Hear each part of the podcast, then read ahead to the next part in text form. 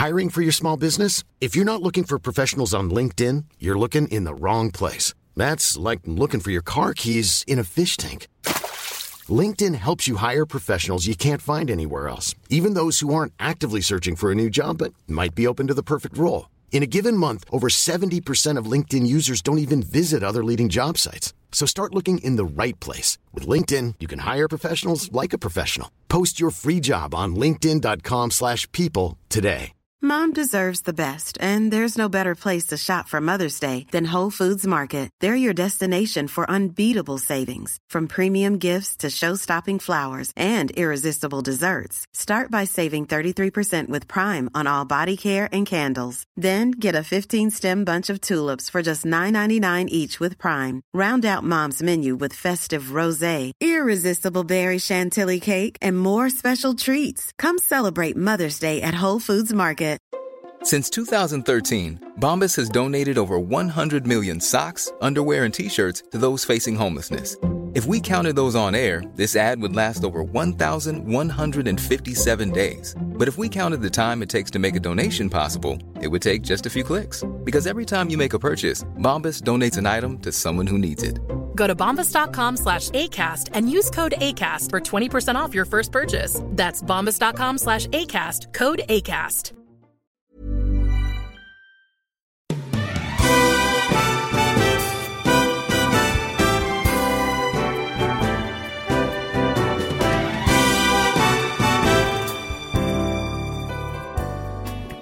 Do love that entrance video. Like, I, I think it's just so sensual.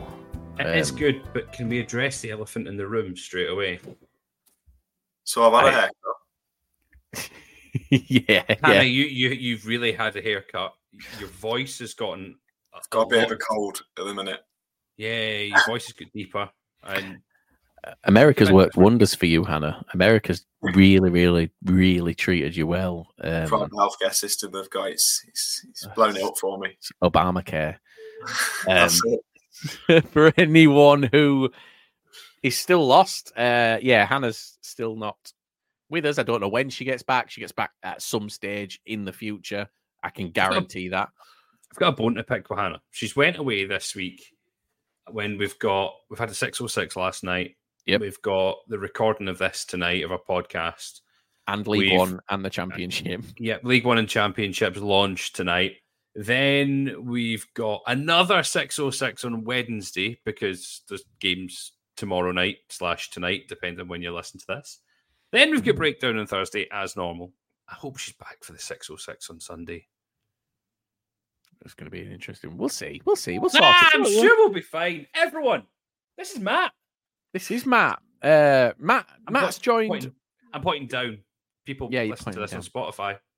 I'm So down. Matt- I'm you- Matt is down. Matt's been Matt's been on before, uh, but before we did it as Look Sports Media, he came on with myself and Hannah when we did the previous podcast that doesn't exist anymore and has never apparently existed. Um, because if you re just reimagine history, that's how things work. Um, but Matt joined us. Matt, tell uh, for people who haven't heard you before, because there will be people that haven't. uh, Tell us a little bit about yourself and you know who you are, who you support, and why you're in love with lower league football. Um, so I'm I'm Matt. I'm a student in Leeds. Um, I'm originally from Lincoln, but I support Notts County. I have always supported Notts County and will always support Notts County. Um, it's just because of my dad. So I've gone down one of the traditional routes of supporting a football club. Um, and uh, there's not really much to it. I do journalism. I write some bits and I commentate on some bits sometimes, and that's pretty much what I do. And that is Matt in a nutshell. Um, I can't, yeah, uh, Matt, it's a pleasure to have you. Uh, we we have, like I say, we've we've met before. Grant, this is your first time recording with Matt, so this is going to be a, an interesting one for you here. Um, Grant, what have you been up to? Tell us, tell us about your weekend. Tell us about Hartlepool because I know we don't cover it. I mean, National League launches next week. I mean, we've spoken enough about this on the, the 606 for all two minutes. We spoke about the Hartlepool match. Um, rubbish. Rubbish. More rubbish. But me and you are going down this weekend. We are. We're going. so we're going excited. Hartlepool to, to, to talk about the the two teams that were relegated last. I don't know what we're doing. We're doing something. Oh, I've got stuff planned, Grant. You know me. I've got things up my sleeve. You just all you need to do, Grant, is turn up. Turn up and bring a laptop. I don't know. No, no, no. Mate, we've got we've Just got all the kit now. You just need you just need to turn up No. these days. Turn up. No, no, you don't need your headset. Uh, There we go. genuinely. Turn up, and that's me. Got everything ready and good to go, and we're going to have some fun in Hartlepool this weekend. Lots of little surprises. I've got stuff planned. It's going to be great. I love throwing Grant on the bus and seeing him like really startled as to what's I'm- going to happen. Genuinely terrified, but as you know, I'm not too bad at making things up on the spot. I'm as you're going to find, as you're going to find out tonight, because I have been so busy today. I've not had the chance to watch the highlights of a lot of the games that I'm covering. So, winging it, Wing- It's always winging it. It's, it's, it's winging it. I, I hereby apologise to the fans of Walsall and Newport because that's the that's the one game I've not really watched. I don't usually apologise to. oh Walsall well, do you know what? I can I can I can up in that because I watched it as well. So don't you worry. There we go. yeah, we're passing covered. one off. I beg your pardon. That sounds rude. Um, so yeah, no, I, I watched. We, we were on the we were actually in a an Xbox party while the games were on, weren't we? Watching on Friday night. It was a yeah a good weekend. So do you know what? Should we just should we go straight into games? Um, there's not really much else to add because I haven't done well. I say I haven't done much. I did do a lot. I've got a, a vlog coming out about what I did at the weekend, so there's not really much point in me talking about it. Um, we'll see that another time. So should we jump straight into games and let's let's just get straight through the door and say Accrington MK Dons, Grant. By the way, do you know what? This is probably the game where there wasn't a lot of talking points in the game. There's a lot of talking points around the game. Okay. From what happened with it. So, I mean, to summarise the game, you've got Accrington 1 1 0. I mean, Accrington opened fairly early, but MK just never looked to threaten at all in that game. You look at the you look at any stats going forward. MK puts had six shots on target or six shots, none of which were on target. This is mm. gonna be something that a new manager is going to be looking at like so heavily. There just seems to be a set of play that's been instilled that's not suited that club by Graham Alexander. And yeah, Mike Williamson's got a lot of work in his hands to do. And I do think he's going to be the right man to push them forward and get them attacking, getting balls into the box. It's what he's known for doing, developing players. Yeah. We've seen it so much with players he's had on loan, players he's brought into the league. I've mentioned Owen Bailey so much, who he developed at Gateshead. He's got a big, big job to do at MK to get them firing and getting them playing the sort of football that their fans seem to demand. And by the way, as MK Dons that they that played, it wasn't Wimbledon. I'm not making that mistake again. MK Wimbledon's. Um, the, the best the best chance or the best part of that game that I watched was when Tommy Lee came on. He made an absolutely audacious shot from just at just at the side of the halfway line. Absolutely went to go. It went over the keeper and he just missed to nearly double Accrington Stanley's lead. It was a phenomenal effort. If that would have went in, you're talking goal of the month purely because it was from the halfway line. I mean, that's the game, but that's not the talking point for this weekend. there's more, saying there's more talking points around the game. Should we should we blast through the games and come back to, and finish with the Accrington story about what has happened this weekend? Because I feel like it could go on for a, a- a little bit of time, really, couldn't it? Should we should we blast through the games and come back to that point because it's surreal. It's it's never really been heard of, has it? I was going to say the Accrington saga is quite a big one, isn't it? That Yeah. take quite a bit of time. Yeah. What one thing that I'm expecting, uh Gateshead have i- is Luke Han- Hannant. Hannant. I Um think so. yeah, he's expected to move in January to follow uh with with to, to MK. So that's gonna be interesting to see and see see how many players he picks out from that Gateshead team because he's obviously built a very, very successful side Um, yeah, I'm quite I'm quite excited. Me, I think it's a huge appointment for it's a it's a risk, but we, like we said before, someone was going to take that risk. So I'm I can't wait to see what happens with MK. I, I hope. I don't think it it's a risk. Oh no, all. I think I think it is with that because of how it's a risk in a sense of they have to get it right early on. The fans are so mm. they're, they're demanding. I mean, I hope that when they get it right, it's Saturday because we play them tomorrow night. It's weird. Tomorrow night is Bradford uh, and MK, and it's probably for both teams the hardest games to prepare for because neither has a settled in style of play, neither has a settled in set of tactics or a settled in lineup, really, because they're both experimenting, one with a, a caretaker manager, one with a, a new manager who's trying to find his best team. I, I think tomorrow is probably one of the hardest games that you'll ever have to predict this season, anyway. Mm-hmm. I, it's two, yeah, two completely different clubs to what they were a month ago. So I'm quite excited. Um, yeah, buzzing. I can't yeah, wait to I watch. Think, I think Williamson would ideally liked not and wanted a Tuesday game after yeah. the weekend. Oh, yeah. I think he would have wanted a clear week to get training in and still his mm-hmm. vision, his way of playing, do a few drills with the lads before or during yeah. the week to, to set up for the weekend. It doesn't this doesn't really give him much of an opportunity to, to drill in what he wants. He'll probably be able to get his vision into the players mm-hmm. today. He might have had them in yesterday. I don't know. You'd think he would do if they're eh, losing um, on Saturday. You, you, you generally think that they go in. As a, new manager, do you want to pull a team in straight away though? Yeah, I, I think so. I'd say well, so if they didn't lose though, just to like almost he's new to the club and new to the players. Mm. I think eh, the more time you can spend together can't do any harm. Yeah, I, I mean, I think look, we can we can all agree MK's squad is better than what their performances are, are showing at the minute. So I, I, think they haven't earned that right to to to get that time. They've they've essentially they've got to come in, and I would expect them to be in and proving themselves. They've got work to do. They've got a hell of a lot of work to do. These players are earning a lot of money. We know that they've you know MK do have budgets. They have a, a decent budget they've signed some very, very good players, and those players need to step up now. Um, so yeah, get them in. From one absolute belter of a game, apparently it wasn't. Not much happened in it. To another absolute belter, Barrow versus the other Wimbledon team um, in AFC Wimbledon. Matt, you take it away and tell us about this blockbuster. Oh well, where do I start? Um, At the finish, not, I hope. there isn't truckloads to say, really. It was nil nil.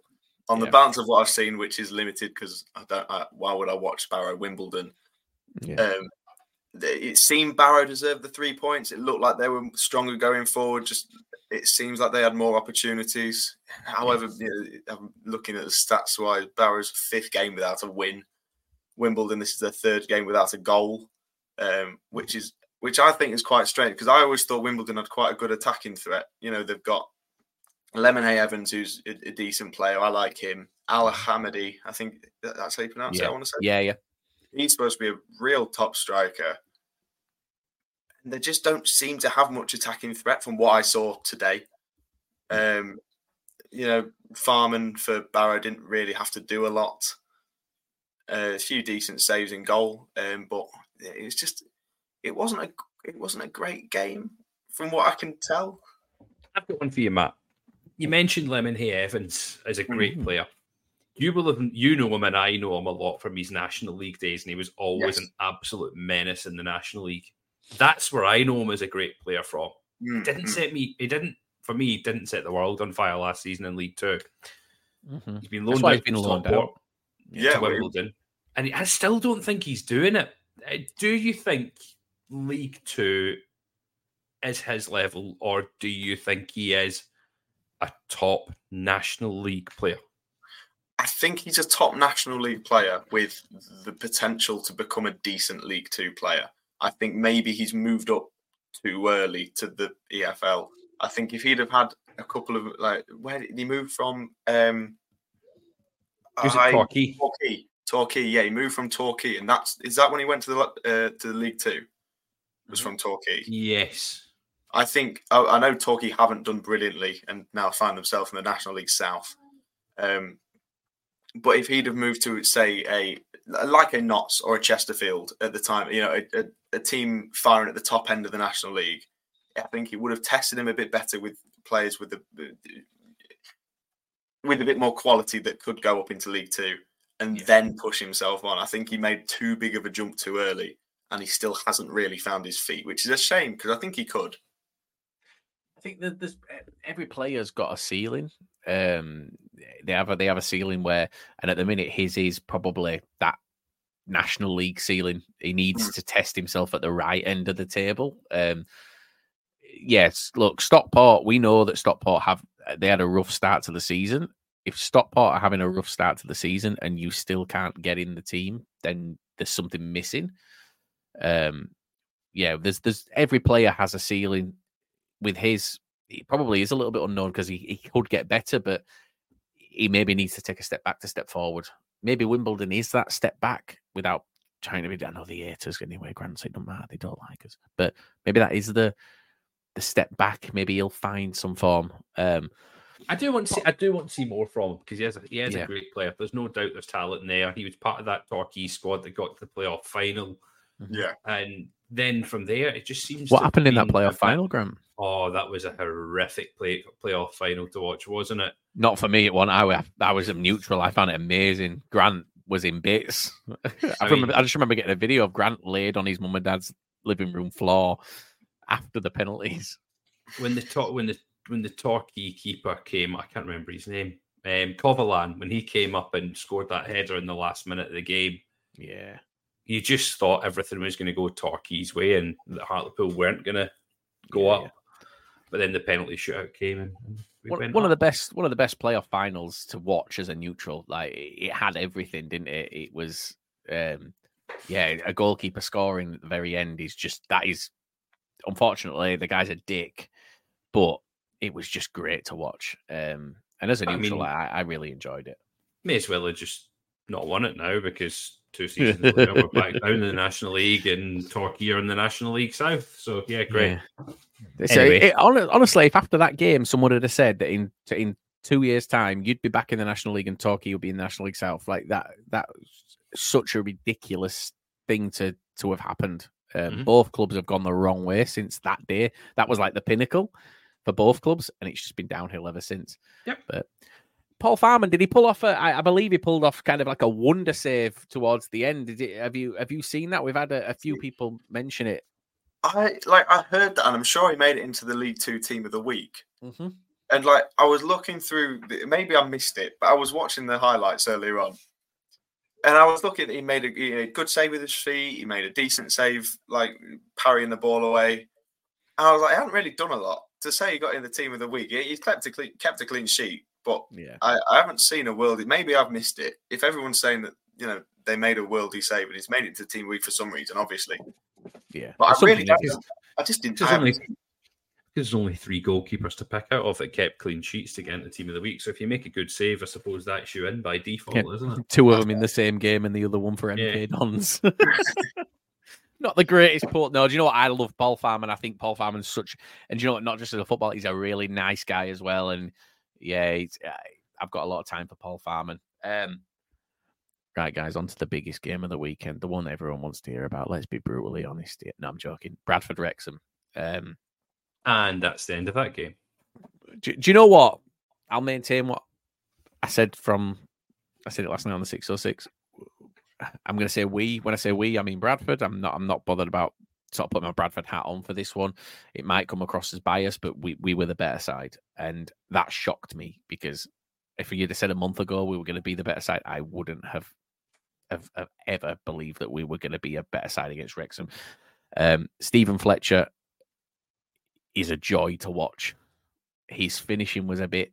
Well, I say a bit. It was it was shit on Saturday. His finishing was terrible, but players when he when he put that ball at his feet, players couldn't touch him at all. Like he just he weaved his way in and out. Unfortunately, final ball was was was really poor.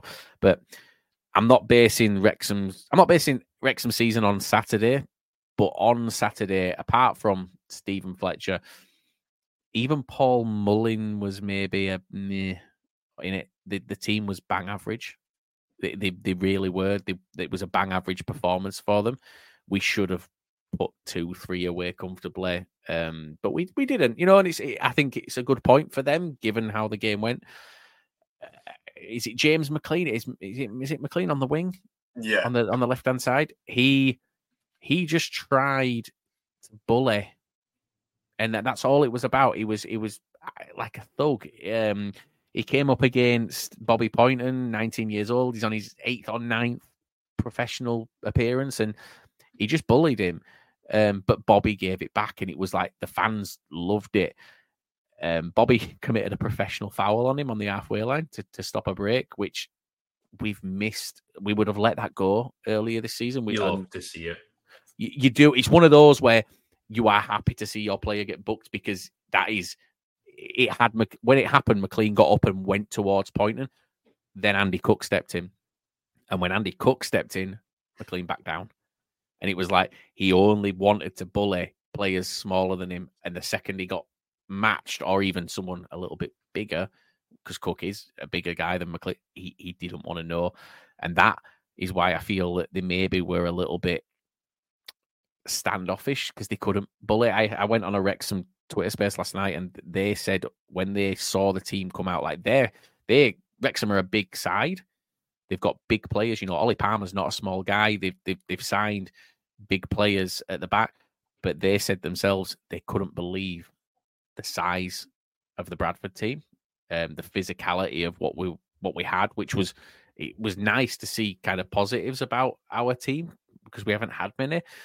Um, look, Wrexham took their chance very well. It was their only shot on target.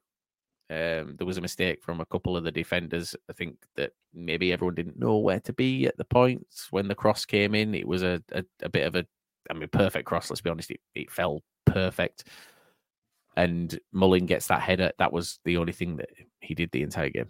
Uh, like did not feel any danger from Paul Mullin for the entire game, aside from that one quick moment. But they can switch on. Wrexham can switch on at any point, and that's that's the danger that they've got.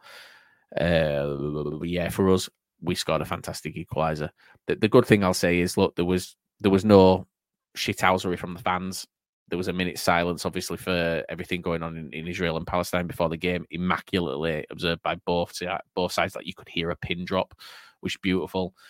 Um, they didn't seem. I've had no reports of any mess, like any fans conflicts like, outside. I mean, one one Bradford fan tweeted saying he'd fought six Wrexham fans, and he posted a picture of his hand with a bit of blood. I I, I'm, I think that was a, a bit of tongue in cheek. I don't think he was being he serious. Punched a wall, hadn't he? Well, I don't know. I don't know what, but like, because I've not heard of any actual issues. Um, nothing but respect for the Wrexham fans that came. The, the thing that's annoying, and look, let's Wrexham fans have been tweeting out saying, "Oh, it's your highest attendance," and they were chanting things like "Only here because it's Wrexham."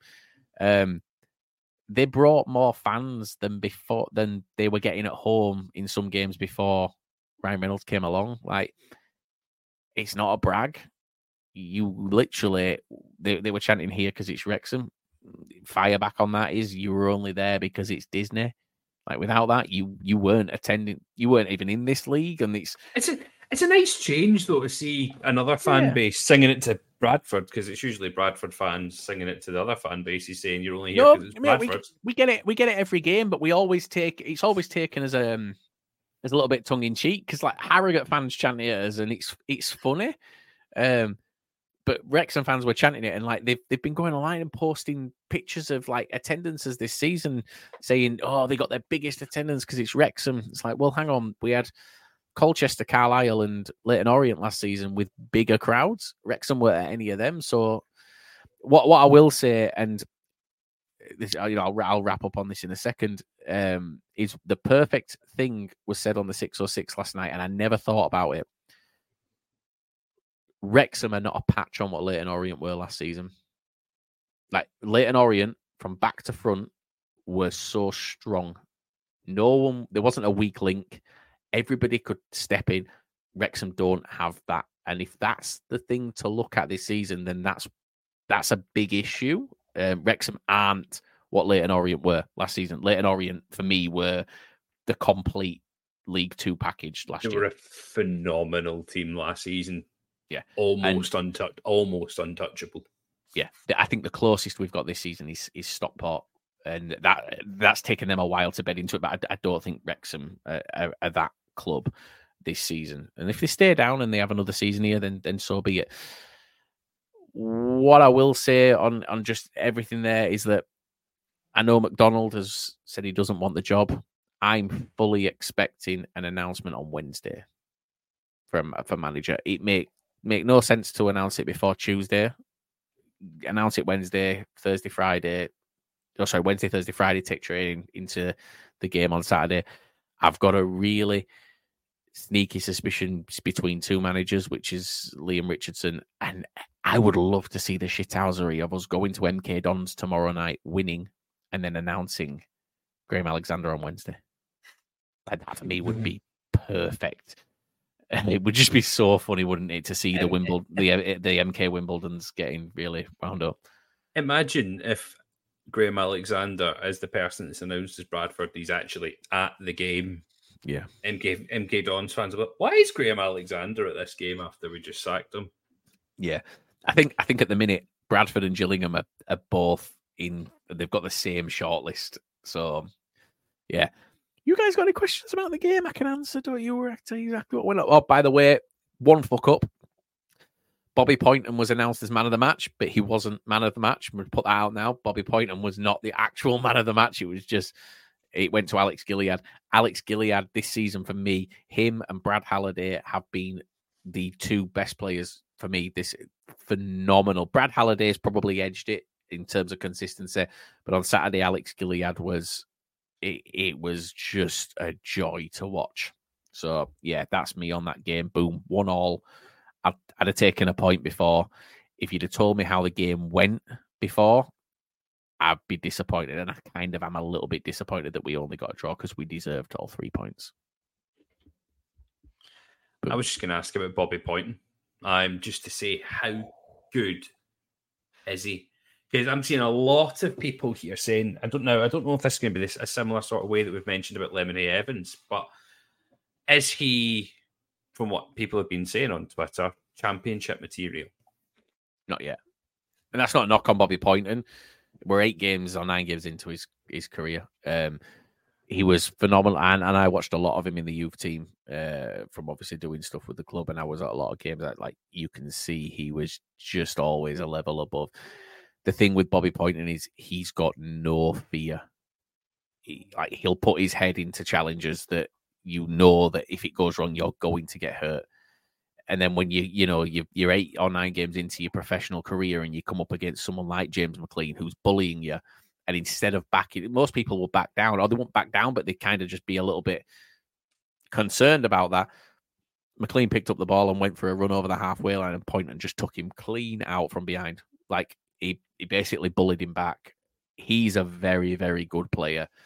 He's going to get better. I I hope we don't do a Bradford and sell him as soon as we did it with Ollie McBurnie, Grant's favourite Scottish player. Um, we sold Ollie Uh. McBurnie at the first opportunity that we had, and since that day, look, he's signed for big clubs. He's signed for obviously Swansea. He's been at Sheffield United. For me, Ollie McBurnie has stagnated since that day he moved. He's never got better. He's just continued at the level. Whereas if he'd have stayed another year, 'cause- but Ollie McBurnie had only played, I think, five or six games for us when we sold him. Similar timeline to, to Pointon. I hope we get. I mean, Pointon's Pointon's dream was to play for Bradford. And that's that's always been the thing. So look for Pointon, if we get a year out of him and we sell him at the end of the season, then so be it. I think we'll get. I mean, he's out of contract to be fair at the end of the season, but I think we'll get another contract out of him, and then see what happens. He could. He's got potential, like to to go to, to like championship. He has. He's just not there yet, and I hope that because I know that he pays attention t- to what we do. I know that he listens to things that we do. That's not a knock. He just it's a you're 19 years old. Take your time. Get yourself. You'll get there if you are patient, and we'll be in a much stronger position if you do so. Love you. Influential. Yeah, I do. I genuine, genuinely like. I, I love the guy. He's such a nice guy. Um, he but he's got when the fans are asking for autographs and things like that. He that was him, and that's why that's why he's he's just so good at what he's doing. And it's like he knows what it's like to be that child that's still asking for an autograph. That's why I've got so much time for him. And look, Alex Gilliead actually getting man of match on Saturday is not a knock on Bobby Pointon because he was still phenomenal to come up against a team like Wrexham. Yeah, beautiful. Love it. Who's next? Another whopper of a game, Grant. That is, yeah, that's another great one I've been given, isn't it? You, but another more, more, more talking points after the game. Yeah, before we go into it though, Grant, we're going to hear a little, uh, little bit from our adverts, our sponsors, and all this stuff. So we'll, uh, we'll see you in two. There's never been a faster or easier way to start your weight loss journey than with PlushCare. PlushCare accepts most insurance plans and gives you online access to board-certified physicians who can prescribe FDA-approved weight loss medications like Wegovy and Zepbound for those who qualify. Take charge of your health and speak with a board-certified physician about a weight loss plan that's right for you. Get started today at plushcare.com slash weight loss. That's plushcare.com slash weight loss. plushcare.com slash weight loss. Hi, I'm Daniel, founder of Pretty Litter. Did you know cats tend to hide symptoms of sickness and pain? I learned this the hard way after losing my cat, Gingy. So I created Pretty Litter, a health monitoring litter that helps detect early signs of illness by changing colors, saving you money and potentially your cat's life. Pretty Litter is veterinarian developed, and it's the easiest way to keep tabs on your fur baby's health right at home. Go to prettylitter.com and use code ACAST for 20% off your first order and a free cat toy. Terms and conditions apply. See site for details.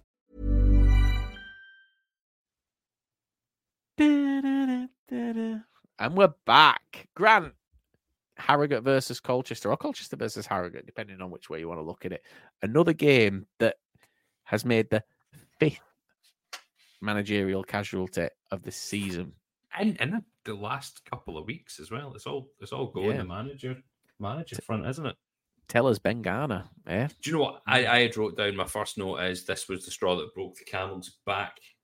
Yeah. Um, this one for Colchester it just seemed to be a bridge too far for them, wasn't it? I- They took. I, I think the whereas I don't. Yeah, this is where I've written down Colchester. They, they should have took the lead first of all in this game, but it was a great bit of goalkeeping from Oxley to keep it level. I am at, at nil nil. Then going into the second half, we've got a, a missed, oh, misplaced, an awful pass from Fowler and it found its way through to McGeehan, and he just played through and set up Cooper beautifully to score a fantastic goal. If you've not seen it, go and watch. It's a great bit of play between the two of them and a lovely finish from Cooper. Folarin obviously realised he messed up for that because he made amends massively. He came down the left side, cut in, and then played through Matty Daly to equalise just three minutes later. It was an instant impact between. What the heck was that? Just hearing noise in the Sorry, background. I've got an email notification. It's got an email. it's, like being on, it's like being on Love Island. I've got a text. I've got a text. Matt's emails coming in. Yeah, I mean, it was instant redemption for Folarin. Played through Daly, scored lovely finish, putting it through. Finishes that you know Matty Daly can do. And then Folarin went on to score the winner. And it was a belter. A right good goal from him. Again, go and watch it. And it, it, it really a loss from Harrogate totally cost Ben Garner his job. And say deservedly so because Colchester are really, really struggling. Who who who comes into Colchester? Dave Artell. And I know we say that for pretty much every job, but I, I feel like the other jobs, Dave Artell will be in by now. I think Dave Artell suits Colchester. He suits Colchester and Tranmere. I don't think Tranmere are in any rush to move. I feel like they that he would have gone into Tranmere by now. Um, I, just feel that Colchester would suit him down to a T because he he can he, he works well with youth and he can work on a shoestring budget, which is what their owner likes. Their owner every single January ends up pumping in loads of money because they're in a shit position. Dave Artell will get them into a strong position without that money. And then if that money's available, buzz in. What do you think? Actually, what do you think? Who do you think should come in, Grant? And do you, Matt? I was I was about to ask Matt, who do you think's coming in, or who would be good for them? Um, if I'm honest, I don't know. I would. I mean, I think MK Dons have done quite well in recruiting from the National League. I, uh, obviously, I, I mean, Grant, me and you all kind of both know that there's a lot of strong managers in the National League who I think deserve a chance at the EFL. Mm-hmm. And because of Colchester's position right now, and like you've said, on a bit of a shoestring budget, they're suffering at the bottom end of the table. I think if you're going to take a risk, you might as well do it on someone who's who's a decent manager in League Two, um, uh, in the National League. Sorry, um, I think it's a, I think it's difficult because a lot of the decent yeah, uh, National League managers will be pushing for the playoffs and will then want to get their own club to to the EFL. I think that's a victory in itself, but I can't even remember people's names. They've really gone from my head, which isn't great. Um, who, who's the Bromley manager? What's he called? That's the exact person I was looking at.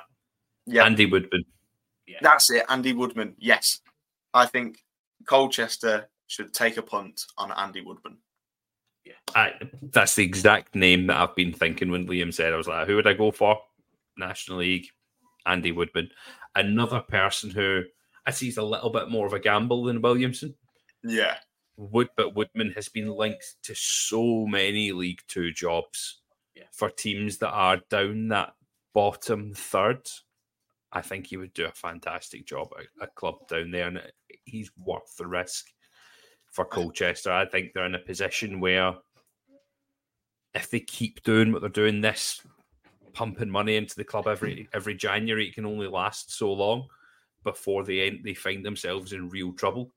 Bring in a manager that knows what he's doing at, at potentially the level of below, just in case that happens, but who is also able to take a club forward to be in either a mid-table club or a club that's pushing into the playoffs.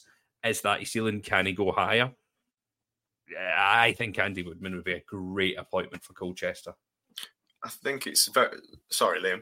I think it's very different to the to Mike Williams' appointment as well because I like like we've said, MK Dons they need that attacking threat, and I think like we've already kind of established with Gateshead, Mike Williamson is the man to make them more attacking. The the possession based football they play, the the very quick, you know, end to end sort of passing it forward is really attractive football. Mm-hmm. And Williamson now has League Two, League One quality players at his disposal you know, top end League Two, low end League One quality players who can very much do a job in that sort of um, in that sort of oh tactic almost in that tactic they can do a job.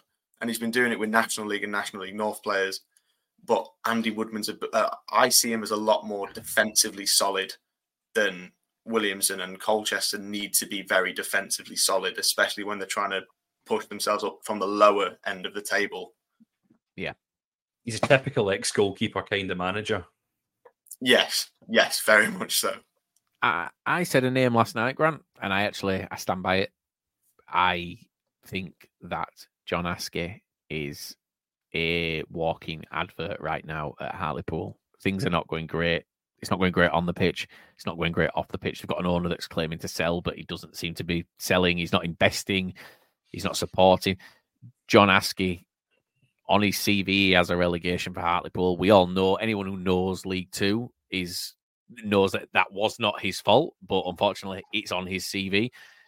Colchester knocking on the door and asking Hartlepool if John Askey's available. You know, Raj Singh will take the doesn't matter what Raj Singh will take the the money regardless. Um, I really think that John Askey is uh, is is someone that should be looked at by by everyone. Really, all three, four clubs that are still looking should be looking at uh, John uh, John Askey and seeing if he's available. Yeah, I think I think you're right as well. And I think, but even though he has got that relegation with Hartlepool on his CV, like you've said, he also has got a promotion with York. He also has got getting York to a very decent position. I'm quite surprised yeah. he left, to be honest. But I think he very much does has does have the potential to be a good League Two manager. He, he is he is a good manager. He's a great manager. Um, he Raj Singh will really, really regret not supporting him because they will not get a better suited and better qualified manager than John Askey. We are like when they came to play us last season, you would have never known that they were a, se- a team in trouble because they, they played with confidence. They passed the ball really, really well. They were the better team for most of the game. John Askey knows how to get a team playing that are struggling, and it's just Yeah. a shame that he's not he's not been backed, and it's a shame, real shame that we've been injury injury plagued with injuries this season as well for such important players. long but injuries as well. Long Yeah. injuries as well. It's gonna be an interesting weekend this weekend. Yeah, really is. Um, yeah, so uh, that was the uh, that was the the Colchester game. Let's have a look at who's next. Here we go. Oh, do you know what? This game had everything, Grant, didn't it? You watched this, I believe, the Crawley and the Crewe game, and this Matt, this is your game. It just Crewe this season are, are- strange. They're really, really strange to, to watch. I know. I don't really understand what Lee Bell has done there, but he's doing something magical. He's gone from being eh, well for me as well personally. They were I predicted them to be not in the relegation zone, but around there. I didn't think they'd be doing as well. Like they're third. When did they become third? I mean, they're not a third place team. But they are. No, but what I mean is like on paper, they're not. Yeah. On paper, they're not. It's, they were not a third place team. Everyone kind of thought that they were they were going to be. I don't want to say struggling, but I mean, I predicted them to struggle, but everyone else didn't. But no, I don't think anyone really had them top three. No, no no, way. no one in a million years would have put the top three at this point of Stockport, Notts, and Crewe. no one would have had. I mean, if you look at the table, no one would have had Crawley up there. No one would have had Crewe up there. Eh, They just the eh, AFC Wimbledon, Accrington, tho- those wouldn't have been teams that were predicted to be up there this season. It's No. such a surreal. Morecambe again, that rounds out the top ten teams that you wouldn't expect. Um, Crewe have lost twice all season. Like that's Is that it? bizarre. Twice, yeah, twice. Um, if they That's could have mad. turned some of those those draws at the beginning where they were drawing two all week in week out, they they turn those any if they just turn two of those into wins, they go top. Um. Lee Bell is doing a tremendous job. he, he is. Crawley are dropping massively. They're now sat twelfth. Well, yeah. Um, now, look, they wo- they beat Bradford on the opening game, and I made a I made a bet with some Crawley fans and said that I believe that Bradford will finish further away from zero points than Crawley will from the three points that they're on. Um, I didn't realize how far Crawley had fallen until last night. I'm actually delighted because I'm now winning that bet. Craw- let's be, look, 13 games. Crawley have picked up 17 points out of those 13 games. That's not actually a great return. Twenty This points. is- Twenty. no, no, no, no, no, no, no, no. They've they've uh, sorry out of the 12 games. Sorry, they had a game. Oh, called- 12. sorry, sorry. after the Bradford game, I mean 17 Yeah. points out of those games since then.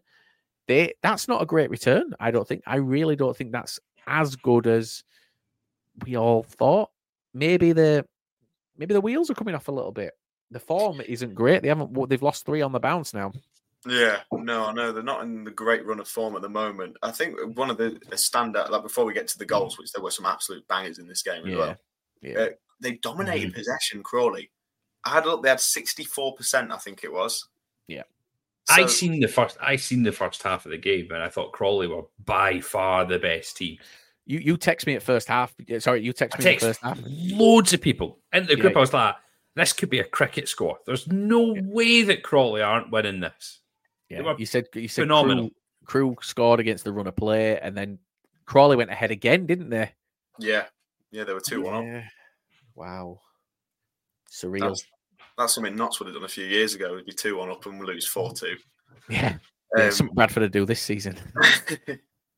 but yeah, um, so I, I remember Crewe's first goal. I think it was by um by Tracey. It was a Brilliant goal, lovely running behind. Like you like you said, Graham, it might have been behind, against a run of play, but it was a great running behind, and then a lovely little finish, just like keepers keepers near post. Yeah. Um, and then I think it was Crawley's. They just it was two one at half time, I think, wasn't it? Yeah, two one to Yeah, Crawley. yeah.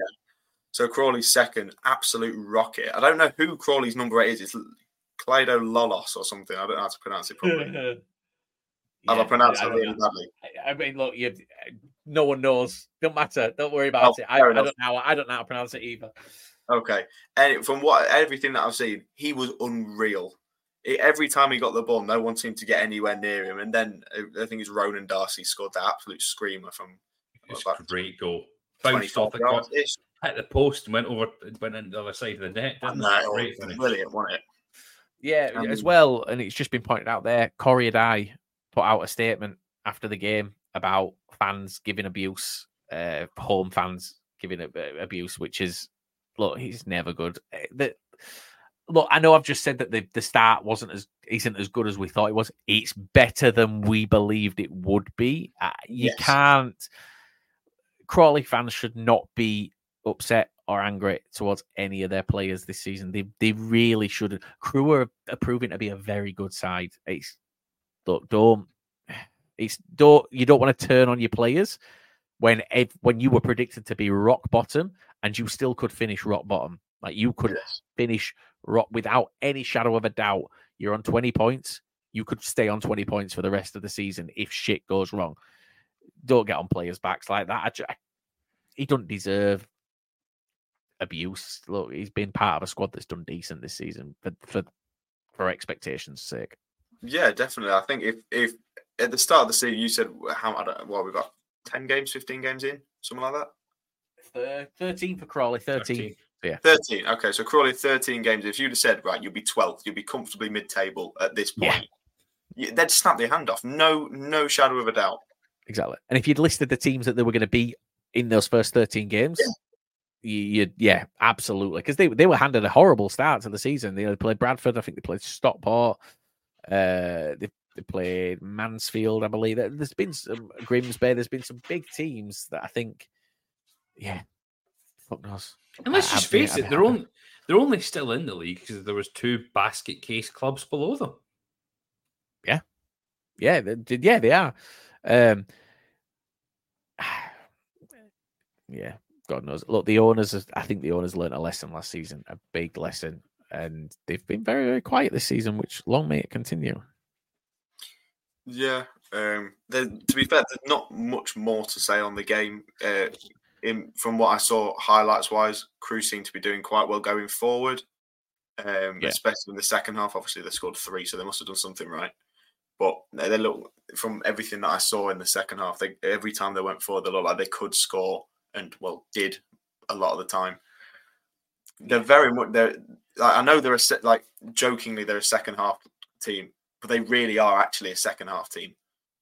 Yeah. Oh, they, but yeah, Wrexham are as well this season. There's there's a couple of teams that are shit first half and and dynamite second half. Eh, Yeah, and I think Wrexham and Crewe are the two kind of standout ones on yeah, that. hundred percent. Yeah. Well, look, let's move on to the next game. Let's. uh Do you know what? Another strangely unhappy fan base. Uh, Gillingham versus Notts County. I think it's the second loss. It is the second loss on the bounce for Gillingham. I still think that they sacked uh, the manager too soon. Hold on, why didn't you give this game to Matt? I was thinking the same thing when you gave them that earlier. I was like, that. I'm- so I'm not. I'm not gonna lie, Matt. I You forgot. That you supported Notts County. So why don't you take the Notts County side of it? Because I've only really got Gillingham side. So you you tell talk the positives of Notts County because that's another win on the board. Um, a sheer domination for you guys, and then I'll I can talk Gillingham outside of the game. I've got, you're gonna that. have to talk the ins. I was at work. I didn't see the game. I was gutted. I kept getting updates on Twitter. That I was mean, how I th- up There's there's there's there's one stat which is quite damning. Your goalkeeper didn't make a single save. Did he not? No. Oh, Sam. But I mean, that's that shows Gillingham had one shot on target and he went in. Uh, I mean, I, but- that, uh, the, I don't see that as too bad of a thing on a Notts perspective. oh no, no, no. So I mean, it's a poor stat for Gillingham. Like Gillingham, Oh, yes. test your goalkeeper at all. Your goalkeeper, but looking at these shots, obviously shots on target one. you could have not played a goalkeeper, and the score would have remained the same at that point. That's what like, your keeper hasn't yeah, had horrendous anything to do. Talk to us about your start then as a, as a club. Did you ever think? I mean, I Wrexham fans think I hate them, so I'm not asked about leaning into this. But after watching some of the, the the National League last season, I still believe that Notts County were a better side than Wrexham over the season. I, I believe you were the better team. Did I you think- believe that you could carry that on into this year? Um, yes, but not to the standard we have done. I thought we would. I, like I know we had the horrendous first game of the season against Sutton. I know that, and that was like a almost. You you kind of snap back to reality in the sense that it's like, whoa, this is this is a completely new level. It was a humbling, wasn't it? You need Oh, you needed complete- that humbling. We yeah. definitely did, hundred percent. That's something me and my dad spoke about after the game. I was like, yeah, we we needed that to happen, and we're glad. I, I'm so glad that happened then. Yeah. Because if we'd have lost one 0 and then drawn one one and then lost one 0 you'd think "Hey, we're just getting into it. Whereas the first game, it's like bang straight away. You're in there, and it's like, okay, we need to sort this out.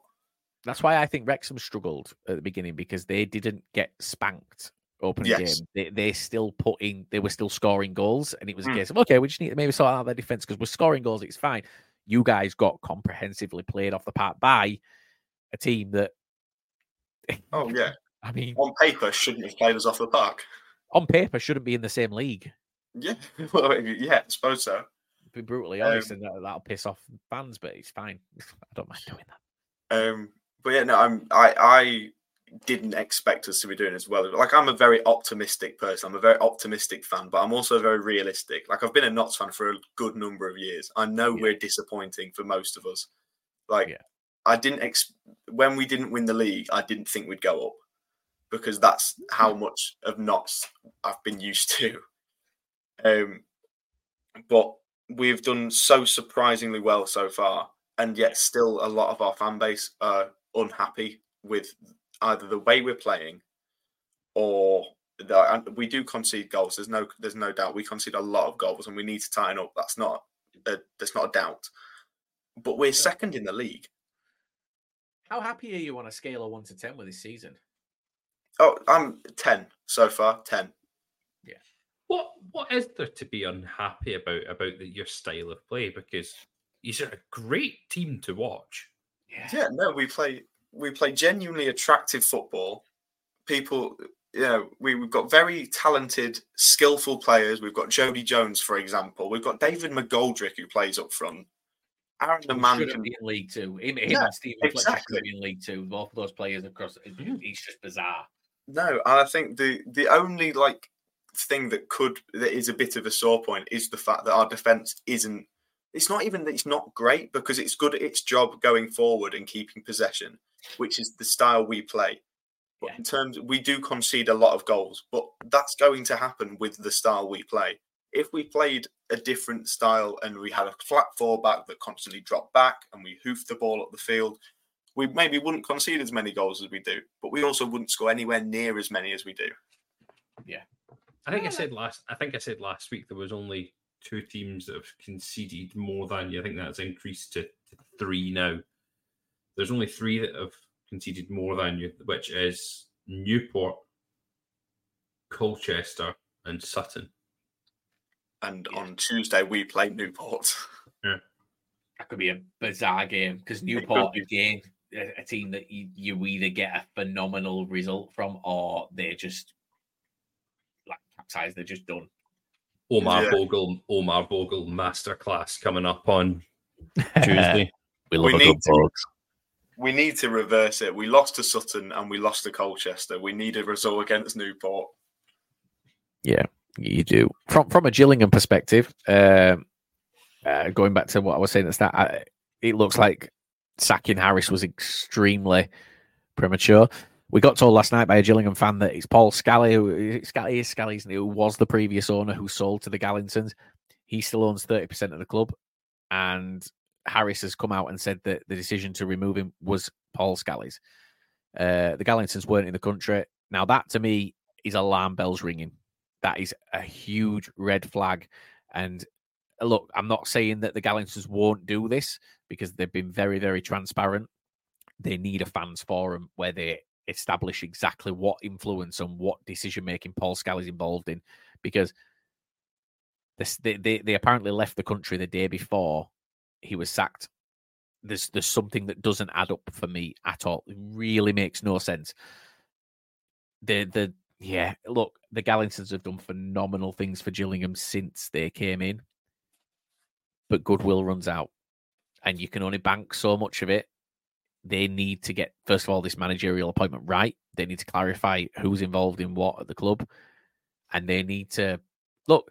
What I don't understand is Paul Scally has been kept on as like a consultancy because he's got experience. This and the. They brought in Kenny Jackett. They they brought in the names to do that. Why are these people not the ones that they're leaning on? Don't lean on. Look, I know that the Galinsons watch this. I know that Brad pays attention to what we do, and I've got nothing but respect for him. I think he's amazing, and I'm so so happy when he came into Gillingham. But please, for the love of God, don't forget why that club was for sale. It was because of Paul Scally and the fans' relationship with him. Don't let him back in because and don't appoint Steve Bruce. And do not. I, I actually messaged him last week and said, "Look, it's your football club. I fully appreciate it's your football club. You do the decision that you think is right, but please do not appoint Steve Bruce because that is a disaster waiting to happen."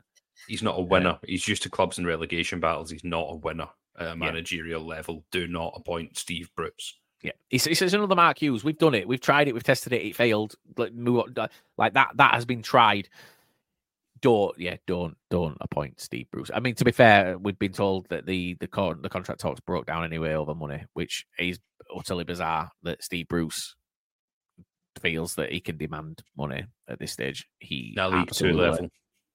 Yeah, no. If if he's having to speak to League Steve, if you uh, Steve, if you if anyone sends you these clips and you manage to see, if you're having to speak to League Two clubs, get in your fucking lane. You take League Two money. You be thankful that anybody's willing to speak to you at this stage.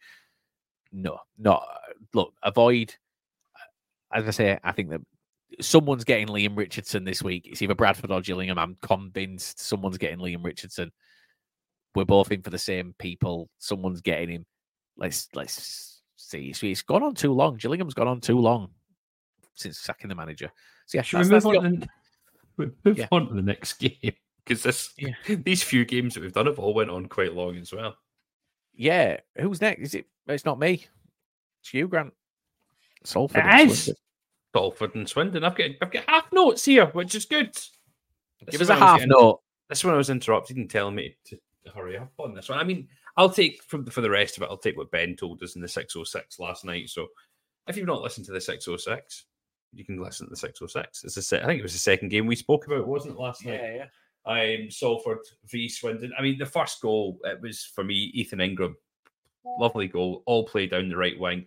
If anyone knows what Ethan Ingram's about, he he's he loves bombing up and down that wing, and he ran all the way down. It was played through to him. He went, he was through into the keeper, and then played it in the back of the net beautifully.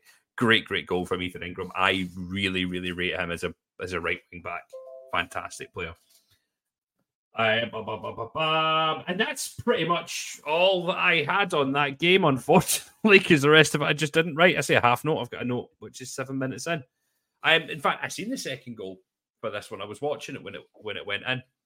It was a corner that came through. Tyree Shade, Sade played the ball out to Hutton. It was a very strange but very very clever corner, and Hutton played it in. It was unfortunately deflected and it went in the back of the net to, to equalise on the first half. A lot of a lot of Salford fans really annoyed at how they played defensively for that, allowing that type of corner to be played. I, but yeah, it was just unfortunate the deflection that came in. The keeper was completely baffled by the way it went. He was going the same way that it would have went. It deflected and went in the back of the net. A bit of a bit of luck coming the Swindon's way for that second, and unlucky for for Salford to concede in that fashion. Still conceding Second, goals, though, aren't they? Still conceding goals. Yeah, they're just. It's like people have found them out, Swindon. Yeah, I, I said that I think last week, didn't I? They've they found a way to stop them being free scoring, mm-hmm. but Swindon haven't found a way to keep that ball out of that net yet. Mm. It's the first the first game that you've seen in a long time that either Young or Kemp haven't scored. Or you look at Young, Kemp, or Austin. No, Austin did score from the spot, but it's the first time that none of them have scored from open play. Yeah, this this season they, score every. Is that, is that true? Week. Is that true? I, I, one, one of them has been involved in a goal. One of them's been involved in pretty much every single goal that they've, every single game that they've scored. One wow. of them scored from open play. That's mad. I don't know. I could be, I could just be making that up, but no, I, I don't much... think you're wrong. I don't think you're wrong. I think. Do you know what? While you're carrying on, I'll I'll I'll check it. I think you are mm. right. So continuing on, tilt foul in the box, red card, bang. Austin back of the net does Austin things, scores scores, and things just collapse for Swindon in extra time again, conceding another late goal. Ben spoke about this in the 606 that they just love conceding late on. And it's continuing to frustrate them. Swindon dropping points in last minutes it's, it's going to cost them. They really need to pick up and find maybe a different way, a different style to, to get rocking again. Yeah. But oh, they do. An, an important point for Salford, an important point for the manager who is under pressure still. And you would look at that as a point gained for them against Swindon. Yeah. At this stage of how they're playing, Salford fans are still not happy. And I can see why, because they should be up there this season. They should be competing with other teams that are up there in the playoffs, up in the automatics. They were in the playoffs last season. They've still not recovered from the playoff hangover. Uh, the playoff hangover of not going up. They need to do something and do something soon. Salford are kind of in the middle uh, for me. For the three teams that stayed down, Stockport have recovered. More than recovered. Yeah, Bradford completely fell off, and Salford are kind of middle. Like they're they're there. They they they are kind of there or thereabouts. Like we can see that they've got the. They're like the a hangover in your. They're like a hangover in your thirties. Yeah. Oh, yeah. Yeah. It just continues to, to, to, last. It just lasts, and no matter what you do, you can't shift it. Um, no, I, I think that there's a, a real, a real. Uh, I don't want to say an issue because I, I, don't think that the issue is huge for them. I think that they can recover from it. Uh, but yeah, no, there's it seems to be no end in sight, unfortunately. Um, I'm surprised. Look, two years ago, that manager's gone. That simple. Salford were not. They, they were too trigger happy. It wasn't a great thing. Let's we're not celebrating it, but it's true. Um, just on your point, only the Notts County game where they lost three one has. They, have they scored? Have they had a game where they scored where Kemp, Young, or Austin hasn't been involved? Which so that's that's still a, a it shows the importance of those three. If those three ain't scoring, yeah, they're not winning. The games where Murphy came off the Hepburn Murphy came off the bench and didn't score either. No, he usually does that. Yeah. Well, okay. I think I think Salford will be happier. And also to add to that, Jake Young, I think we found out was five goals without a, eh, five games without a goal now. Yes, and Continue. weirdly, some some Swindon fans are, are kind of turning on him and saying he needs to he needs to he needs to get a goal. Now it's like, well, there's other players in that team. Charlie Austin needs to get goals. I think I think see when you've scored that many, you set a, you set a precedent really yeah. early on in the season, and you yeah. go right. You are the top goal scorer in the league this season. You've scored nine goals in like seven games. We yeah. want you to score 25, 26 goals this season.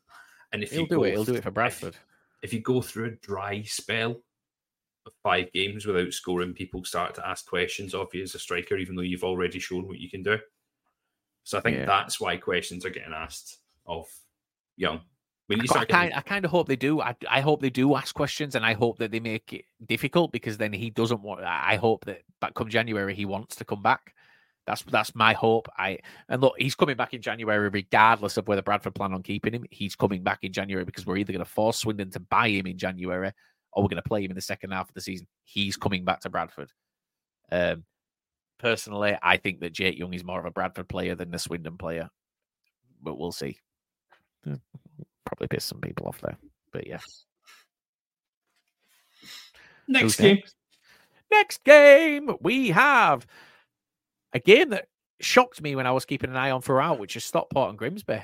I didn't expect this to go the way it went. Uh, what do you mean by that? Do you mean you expect Stockport to win, or you didn't expect it to be so close? I didn't expect it to be so close. I, did, I, I saw Stockport go 2 0 up inside sort of the first 10, 15 minutes. And I thought, game over. We're going to see an absolute riot here. The, you know, Stockport smashed Wrexham 5 0. I thought we're going to have a repeat. Then it went to 2 1. And then it went to 2 all. And I was like, holy shit. When it went to 2 all, I thought one of the teams is going to take it. And it, at this point, you've got to back Grimsby. Um, but Stockport, again, showed why they are where they are. That showed why they are this at this point, best team in the league. Yeah, no, we have said incredibly similar. Like the first note that I made was not surprised with result, but surprised it wasn't a more convincing victory after being 2 0 up. That was my first note on this game. Yeah. And I, I, I, stand by it. I mean, Stockport top, Grimsby 20th, 2 0 up, like you just said about the Wrexham result. Stockport can score goals for fun and probably should have done. Yeah. Um, three penalties in this game, which is a bit bit wild. Challinor really not happy with the fact I think it was Olaofe took one and missed. Pete Wild. Pete Wild. Pete Wild. Sorry, I was really late to that. Yeah, we were. We, you, you said Wild, so we have to say Pete Wild. Which, Uh, uh, I was going to say, I'm beautiful. sure it's Challinor. He's definitely Chandler. Yeah, no, Pete Wild. Pete Wild's just a random thing that we love to do. Right. Pete Wild. Okay. Anyway, he was not happy because of Olaofe taking it and missing it. I think he's, he can't. He said it in a conference, like a press conference after. I want to say he said it was like year three sort of stuff or something on those lines. Like because he'd given it to his mate to take it instead of just like giving it to the penalty taker. Um, yeah, he really not happy. But again, Olaofe, Louie Barry, both in the goals again. It he is too good for League Two. Was it a goal and an assist for Barry? I think it was, wasn't it? I think so. Yeah. Yeah. So yeah, Barry's doing ridiculous. They're both they're both on nine goals. They're both tied second. I think it's only Will Evans who's on ten. Um, but yeah, they've got two of the best goal scorers in the league at the moment. And yeah, I'm, I'm, I was just quite surprised it ended three two. Um, I think Grimsby will like will be not chuffed with the result, obviously because they lost, but chuffed with the fact that they kind of went toe to toe for the majority of the game with with a very strong Stockport side, a side which is going to be up there come the end of the season. And I think like Grimsby are such a strange side in the sense that they are strong, they've got very good players, yet they find themselves near the bottom of the league. They shouldn't be down there in my eyes. They'll be happy with the manner of the performance. You know, they didn't. They didn't go to Stockport and roll over. I mean, they did in the first 15 minutes, but then they kind of regrouped and came back. I mean, yeah, I, I agree. It, it shocked me. Um, it did shock me. So yeah, look, Stockport marching on. Unfortunately, they took top spot from you last weekend, didn't they? But it's it's it's now a race. You've got to get it back. You've got to hope that they slip. Christ, I, I, I think- don't know if I can do a title race again. Do you They've got Crewe this weekend. Sorry, by the way, was- just before. Yeah, I was going to say, Graham. do you both think Stockport's next two games, if they win them both, that is them one ten in a row? So they have Crewe on Tuesday, and then they have Tranmere on Saturday. I don't on think they beat Saturday, Crewe. Do they do do they go 10 in a row? No, I don't think they beat Crewe. Winner or a I draw? Do think you think it's going to be a loser or a draw? Draw. Matt? I'll, I'll give a wild card. I say I think Stockport will beat Crewe. I think they'll go ten. I think they'll beat Crewe. I think it'll be a close game, but I think they'll beat Crewe. And then is it? Did you say Tranmere? Yeah. They're. I just think they're they're just too strong of a side. They're just Yeah. They're, they're they're too fast. They're too strong. They're too able. I think they're just they're just as they are in my eyes the best team in this league. Oh, without a doubt, without a doubt. I just have a funny feeling that they're going to have a little slip. Maybe they, I, th- I think every team will have a slip. Like whether it's uh, uh, three games where they lose and it, they lose all three, and that's really bad, or they have ten games where they lose and it's really bad. Obviously, that's really bad. But depending on your situations, I think I, I just don't see Stockport having it yet. I think come mid-season, near the end of the season, I think they'll start to slow down. But now they've had their dodgy start. I think they're just going to get stronger and stronger each game. Possibly, possibly. Um, yeah, I suppose we'll see. Who's who is who is next? Oh, it's me, Sutton and Morecambe. Now, another game that's probably a lot closer than people expected because Morecambe have gone five unbeaten now, and uh, three out of the five wins. Someone actually pointed out, and I think that this is a phenomenal look. We don't do gambling. However, what I will say is in the odds for this game coming up, Morecambe at evens against Tranmere Rovers tomorrow night. Like it, it's just, and it's at Morecambe. Tranmere have won, I think, twice this calendar year away from home. Morecambe have, are unbeaten in five, and they've won three of them. Like that is, I, I yeah, bizarre, have, utterly bizarre. You have to if you if you're looking at that or League Two for a cupping, that's got to stand out. That's like your a sore thumb. That's Sure, banker, that's- isn't it? That's something you put Especially- a fair bit of money on. That's what. Sorry. That's something you'd put if you're a, if you are a big gambler. That's something you'd put money on, surely. Oh, oh, that's that's the one that if I'm looking, I'm going. Fuck me. That's a gap. That's a banker. That I would expect that every day of the week to come in. I know that we don't really do gambling, which is fine, but it's just something that was a was an observation. Yes, it's utterly bizarre to see. What I will say is that Sutton still putting up a fight. Sutton can score goals. You know they they they still can. They scored two goals. I know I know Morecambe scored three, but generally, I think I actually found out on Saturday the the average score in football is two one. That is the most popular score in football. You score two goals, generally you will win. So Sutton are putting in performances that should warrant more than they're getting. Unfortunately, defensively, they they're really, really poor. I don't know what's going to happen with Sutton because they've they've obviously got it's Matt Gray isn't it in charge. Whether he stays, has he done enough? Was the EFL always a pipe dream for Sutton, or was was that the aim? Did Sutton ever truly believe that they'd reach the EFL? Grant, obviously, it was the season where you came up that they came up with you. You'll know what they were like that season. Was Sutton truly someone that you looked at and thought they're going to go for it this season? Sutton are going to be up there, or has Matt Gray done more than enough to warrant, even if they go down, keeping the job? I, I really don't know. Um, you can answer in a minute, but I'll finish off the game. Uh, yeah, look, Morecambe went 2 0 up in the first half. And then, well, actually, before the end of the first half, 48th minute, they went 2 0 up. They conceded right on the, the, the stroke half time in the 50th minute. And then, yeah, I mean, it just seemed to be a, a little bit of a, a dull second half, sort of equalised. Derek Adams, I don't know how, because he couldn't do it for us. He had more complaints till the very, very end, and they, they scored in the 91st minute. Sutton will feel very, very hard done by. But looking at the results and looking at the league table right now, that's one win in. I mean, I don't know how far back it goes for Sutton. I mean, it's one win in the last five. And then if we go back even further, so one, two, three, four, five, six, seven, eight, nine. God, I'm just going back here. This is not a good look. Um, yeah. Do you know? So the last time Sutton won in the league, aside from that one against Walsall, 4 0, was opening game against Notts County. They've pretty much lost every game since. It's not a good stat.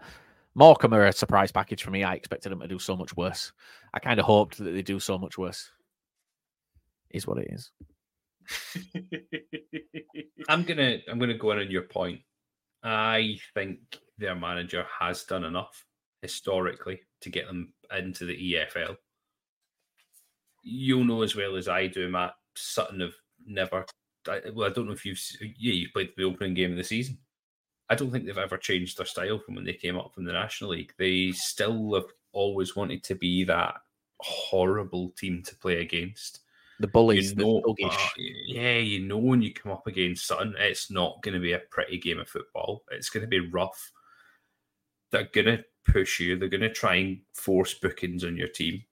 They're a hard team to play against because they play that horrible National League in inverted commas style of football. It played really well. It played so well into their hands the first two seasons in because no one expected that sort of team to come in and succeed in the EFL, and they done so well and got themselves close to being in the playoffs. They've lost all the the, games in the EFL, though. That's my only. in- They've genuinely lost the most games. they've lost a lot of their squad over the summer. Their squad got decimated. They lost Big Omar Bogle as well. Uh, They're not. I, I've said, and I'm going to stand by this point, that I think they're going down with a record low number of points this season. I, I, it's hard to argue against that, but you, but you think that that that Matt Gray will stick with them. You think he'll be the I- one to think- take them down and bring and and try again next season. I think they'll stick with them. The the amount that they've succeeded as a club, the amount they've changed as a club. They've went from a part time club into a professional team. They've moved away from the artificial grass. They've had to lay a, a, a full pitch because EFL regulations. The whole floodlighting system's changed. They've put improvements to the ground itself. The club has transformed under his stead as a manager. I think he's done a terrific job, and I think to sack him would be unfair because they've not got the biggest budget in the league. I don't think they can. think they've got the smallest. I think they're, they're going They- have one of the smallest. They Sure. can't. Re- they can't recruit massive. I don't think we'll see massive recruitment from them in January. I think we'll see them go down and then look to rebuild again. Matt, what, what's your thoughts on it? I think they've, like you've said, they kind of they've come up and tried to bully. They've been that horrible team to play against. You can't play nice football. I think that they've almost tried to replicate what Lincoln City did a few years ago. With I think their their talisman. You said you've lost Omar Bogle, and I think he is Sutton's version of Lincoln's Matt Rhead when he was there. The the big bloke who they could hoof the ball to and play off now isn't there, and that's why they're sort of suffering as much as they are. I think Lincoln showed how to do it and succeed with it as they're now, you know, in League One. They nearly got into the Championship a couple of years back. Um, I think they've tried to do the same sort of thing of coming up and, like you said, play in inverted commas the National League style of football. Um, and th- maybe they're getting found out with it now because, like you said, the first two seasons they've done quite really well. They've done better than anyone kind of anticipated them to do. Um, and now they're suffering near the bottom end of the table, but they like they are still scoring goals. Not many across games, but in games where they score a lot of goals, they score a lot of goals. Well, it's like yourself. It was like a freak result the first game, the first game of the season when they put five past yourselves. I don't think anyone seen that coming. No, no, all. they did. Um, but like, I think like we kind of we touched on a little bit earlier that I'm, I'm I'm glad that happened. In hindsight, I'm really glad that happened when it did. Um, but that that changed the complexion for League Two in my eyes of how well Sutton would do. I really thought that was like Christ, they're going to kick on. Mm. Like, they could be really up there. This not like up there as in I didn't think they'd get automatics, but like top half of the table, pushing on playoffs, maybe getting into playoffs this season. And I thought that result would kind of almost propel them towards. Obviously, you can't judge a season by a first result, but a five-one win against a team that are at a tip for promotion straight away. You've got to kind of think, Christ, these, this isn't someone that you you want to kind of mm-hmm. mess with anymore. These are, this is a really genuinely good team, and they just haven't proved that. Hmm. I'm going to go in against both of your points and saying they have goals. Two games that they've played against yourselves, Notts County, mm-hmm. And against Walsall. Two of those games they've scored nine goals. Outside that, they've only scored ten in eleven games. Yeah. I don't. Th- I don't think they've got goals. I, I think they're a poor, poor team. Okay. Okay.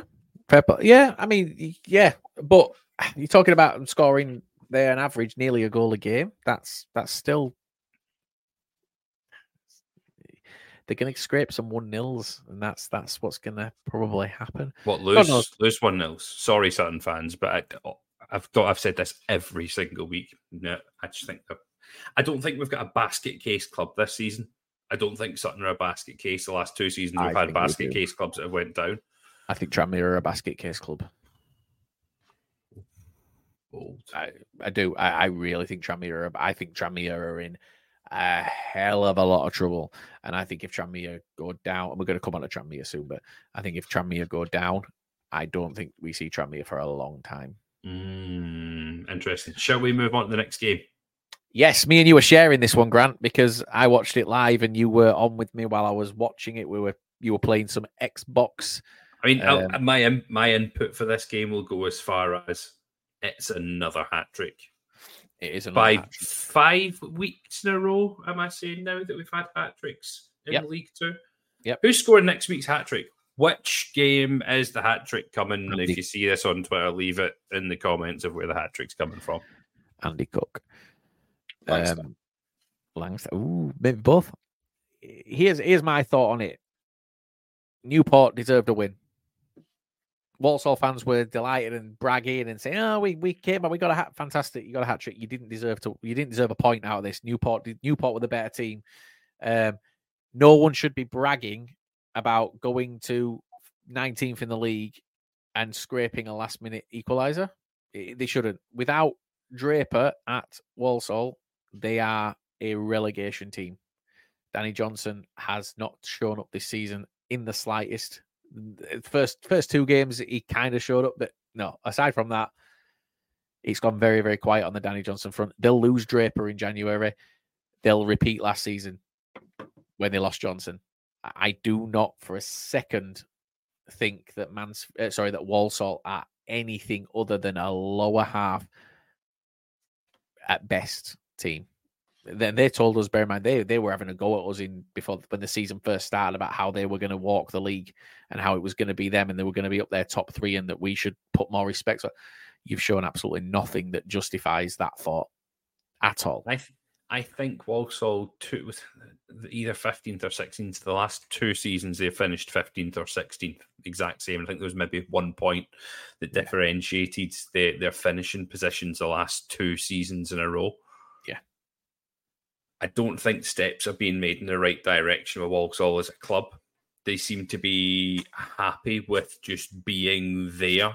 It's like yeah. Scotland at a World Cup. We're just happy to take part and we're happy to be there. That's uh, genuinely have a, have what happened at the last the Euros last time. It was infuriating. To have a, have a party where we're there, celebrate and, a nil nil. And it just seems that Walsall are the, the Scotland of, of League Two. They're just happy to be there. Do something. It's like poke them. Do something. Come on. I think they need another manager to be able to do that. Wake up, Walsall. Um, I said since the beginning of the season, I don't think that the manager is an inspired choice. I think, given the signings that Walsall made this summer and given what Walsall fans told us they were going to do with those signings, if they were right and they genuinely believed it, then right now their manager is underperforming and they are the he is the wrong man for the job. They can either they were wrong and he's doing a where they're where they're supposed to be, or he's underperforming. There's no middle ground. It is one or the other. Walsall fans told us they were going top three uh, this season. That was that was it. They told us they were going top three. That's that's the end of it. I, I don't believe for a second that thirteenth is what any of them will accept, and I believe that Sadler is the wrong man for the job.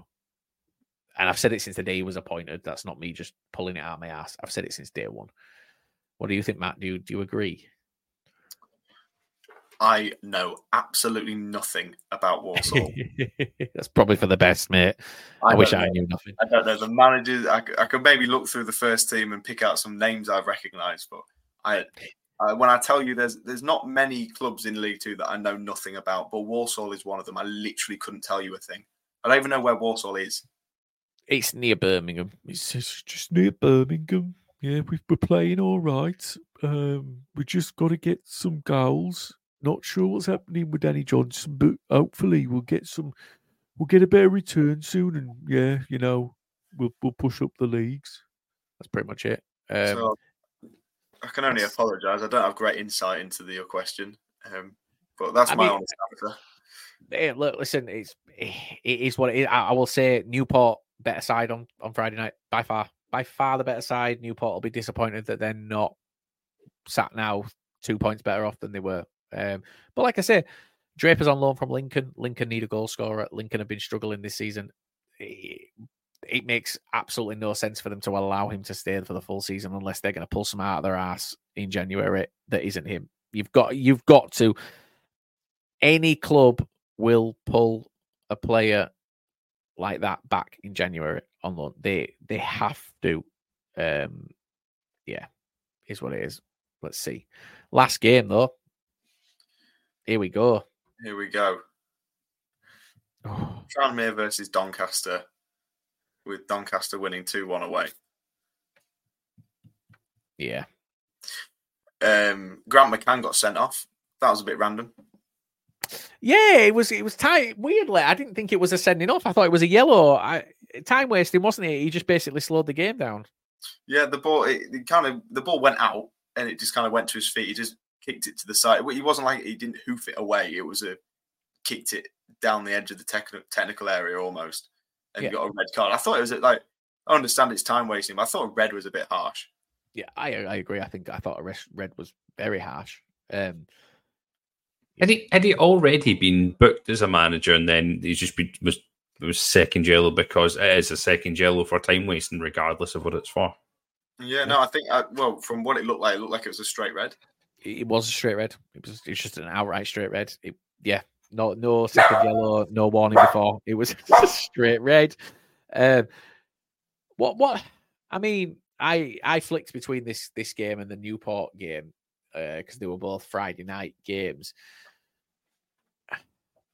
What what do we what do we think of Tranmere? Like, I what do we think is going to happen with Tranmere? I like I say, I think they're the basket case, but what do you two think is going to happen with Tranmere this season? I think I think it I think they'll start to come good in the sense that they'll pick up some results, but I still I don't they won't be challenging this season. No, no way. I, I don't think they'll get relegated. I do. What like in the from what I've seen, Tranmere had some very good chances. Like they had a good few points where they could have and should have scored. They had what literally they were about four yards away from the line. He's headed it straight at the straight at Doncaster's goalkeeper, and it's like you Yeah. like in such a good opportunity, you need to be taking them, especially when you know Tranmere twenty first now, Doncaster is seventeenth. You need to be beating teams around you, at least getting points from teams Yeah. around you, and like the keeper for Doncaster, he did he did well. Like he kept kept a good few efforts out, but again, there was nothing show stopping. There was nothing that was like Christ that should have gone in. It was all saves that obviously I'm not a professional goalkeeper, but should have been made. Yeah. Tranmere, like like I've said, they did have some good chances, but Doncaster, that like Fowles' finish was really nice when he went one on one, just dinked it over, very composed. That's what kind of sent Doncaster two one. Yeah. Um, I think Doncaster a strange one though. I feel look, listen, results are results, and they're picking up points now, and that's that's good. It's a good thing. I feel like there's been a little bit of luck, and I'm I, what I'm fed up of seeing is Doncaster fans talking about an, a- an agenda with referees and how they've had it rough. They haven't. We've all we all get it rough. Um, it's just it stings more when you're losing. Um, yeah, I've watched some of the things that they've complained about, and it's stuff that we're seeing week in, week out. It's nothing special. It's not an agenda against Doncaster. None of them are complaining about when things do go their way. So, yeah, look, for me, they came up against a rock bottom in terms of confidence, Tranmere, and they won 2 1. I'm happy for the fans, and I think, yes, Grant McCann's pulled off some results here. Yeah. But if they're going to be, again, same as Sadler at Walsall, if they're going to be where they want to be, you can't go to Tranmere and win 2 1. You, that, those are the games where you make your goal difference up. They are the games where you need to be going. They they they were matched stats wise. They were matched pound for pound all the way through. Same number of shots, almost the same number on target. Uh, yeah, pretty much everything. Possession, Tranmere edged, saves the same. It, was it was. If you watched, if I if you if I just showed you the stats and asked you to predict a score, you nine times out of ten you predict a draw. Yeah. And I think they were quite, like you just said, look, I think they were quite lucky it was only a draw. Like Yeah. I I know I've mentioned it before, but the amount of chances Tranmere had, it could have quite easily been 2 2. It could have been 3 2 Tranmere if they'd taken everything. Yeah. And I know that's a lot of if and ifs, buts, and maybe, And you can say that for literally every game in the in every league. That if they'd taken the chances, they'd have won. But they had really good chances that should have been taken, and that would have massively changed the scoreline, obviously. Yeah, no, I, I agree. Um, yeah, it's it's a strange one. Well, speaking of basket cases, we've reached the end of the games, but we did say we were going to come back to Accrington. Um, Grant, I know that was your game, so take us away with Mm. what the hell has gone on with Accrington before we finish.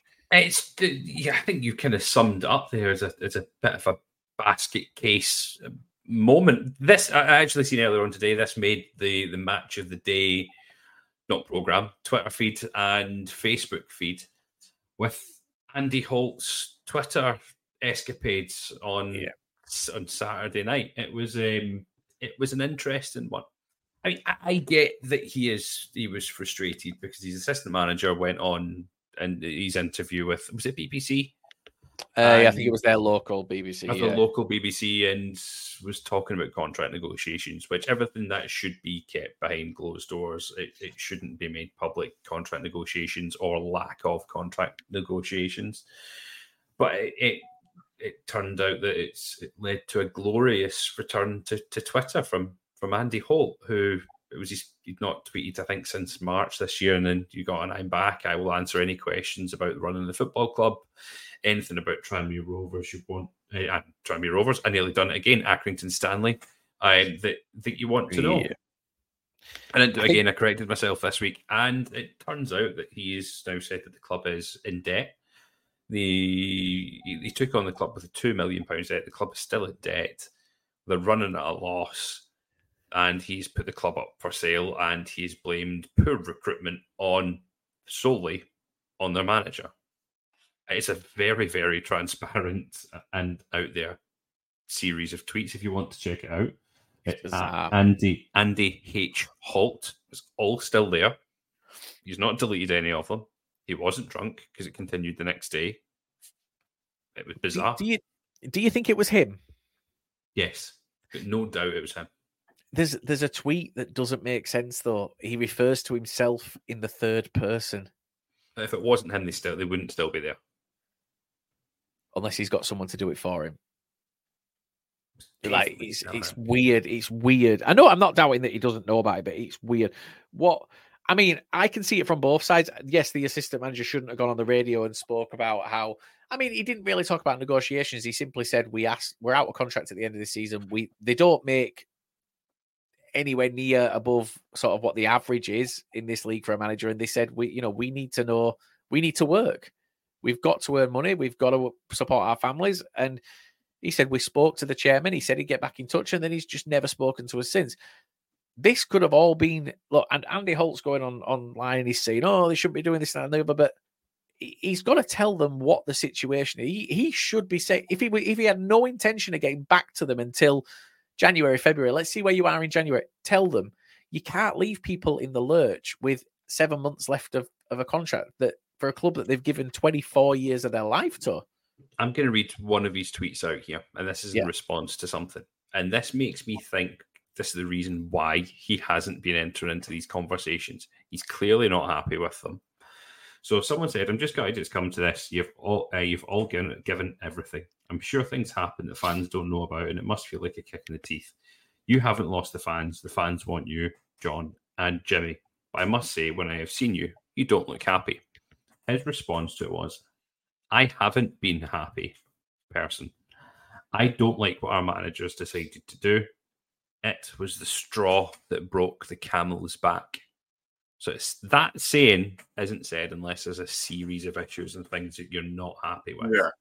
but then tell them this is the issue we're talking about look he needs to be open and honest because if he doesn't tell them they don't fix the issues they need to know what's happening contract wise they need to know if at the end of this season they're getting another contract or, that or there's a chance he doesn't have to say you're getting another contract what he has to do is at this point he has to outline what they need to do to get that contract what does their job look like in order for them to remain here next season and then they work towards that target.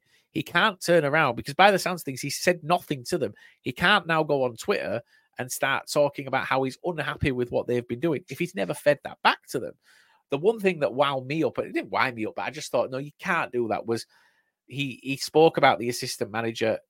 Um, someone asked, I think, something about whether there was going to be a statement, and he said no, but so and so will probably go on BBC radio, whatever, and stir up things a little bit more And I just thought you can't sit on Twitter bitching and essentially handing them the spoon and then moan when they're stirring it because you're giving them all the ammunition right now to go online or to go on the radio and talk about how you're not really doing the right thing. For me, the EFL should be stepping in at this stage. That is that's an issue, and there's a potential that that club could go the complete wrong way. You said it yesterday, Grant, and I still agree. I, I, I wouldn't be surprised to see the manager leave. I would How what? can how can he? Yeah, well, you would what? How can he stay?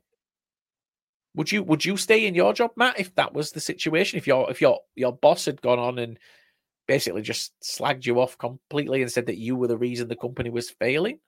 No, of course not. Especially when it's in such a public domain as in a football club, and so many, so many people are so heavily invested in it, like emotionally invested in the club. And you're saying, yeah, for everything that's happening, this is all on that person. Yeah. Why would that person then go, yeah, I'll stay? Yeah. You wouldn't. But now maybe John Coleman's thinking he said he's selling the club as Andy Holt. I'll outlast him. I'll be here. I can stay. He'll... But the other thing is, and again, it's not meant to be disrespectful to Accrington and Stanley, but Who are are they? they- exactly, are they a are they an attractive prospect for someone looking to buy a football club? For me, I would say that stop uh, Scunthorpe United are in the National League North. If I was looking to buy a club, I know obviously Scunthorpe have now been taken over, but if I was looking to buy a club, Scunthorpe are a more attractive prospect than Accrington for me. In the National League, Hartlepool are a more attractive prospect. Rochdale are a more attractive prospect. Oldham, Accrington aren't. They're they're a team that are never gonna they're never gonna grow. They again we spoke earlier about ceilings. They're beyond their ceiling, in my opinion. I, I feel like if they did go down, it would be to where a club of that stature and that size it should be, and that that's going to piss off a few people. But yeah, I, I feel like he You've said a few things to piss off fan bases tonight. I'm not asked anymore, Grant. Have you ever been asked? I mean, I've never been asked, but I've always masked it. Now this, now I'm just being blunt and, and openly honest. Do you know? No, but I, I don't think that if Accrington dropped out of the EFL, I don't think anybody would miss them. Would you? Would you guys miss them? Would you think, "Fuck me, that shouldn't be happening"? If Accrington were mean, involved in a was- relegation fight right now, When when was the last time they ever dropped out of the, the EFL though? It- no, it's not. It's not been for a long time. But what? I'm like, would you ever, if Accrington were involved in a relegation battle this season, would you be shocked? I'd be shocked, yes, because I can't remember the last time they've ever been involved in a relegation battle this low down. I see. I, Ever. I I just. So I would, I, I would disagree and say I, I think they're probably a League One team. Oh no, I, I don't think. I don't think. No, no, they've been a League One team, but I don't believe that they've got the the setup and the stature of being a League One team. If that makes sense. I don't believe that they are what you look at as a, a League One team. I think I sit nicely in the middle of you both, if I'm honest. I I would be surprised to see them uh, battling at the bottom of League Two. That might be because it just in my lifetime they've always been a League One, League Two club. I remember them being a National League team because we played them in the LDV vans. I remember that. Well, What a Fucking cup! What a cup! What a cup. In in my head, to me, Accrington Stanley is a very mid-table League Two club. That's Yeah, and that's I- what I see them like and- a maybe eighth to twelfth sort of average in League Two.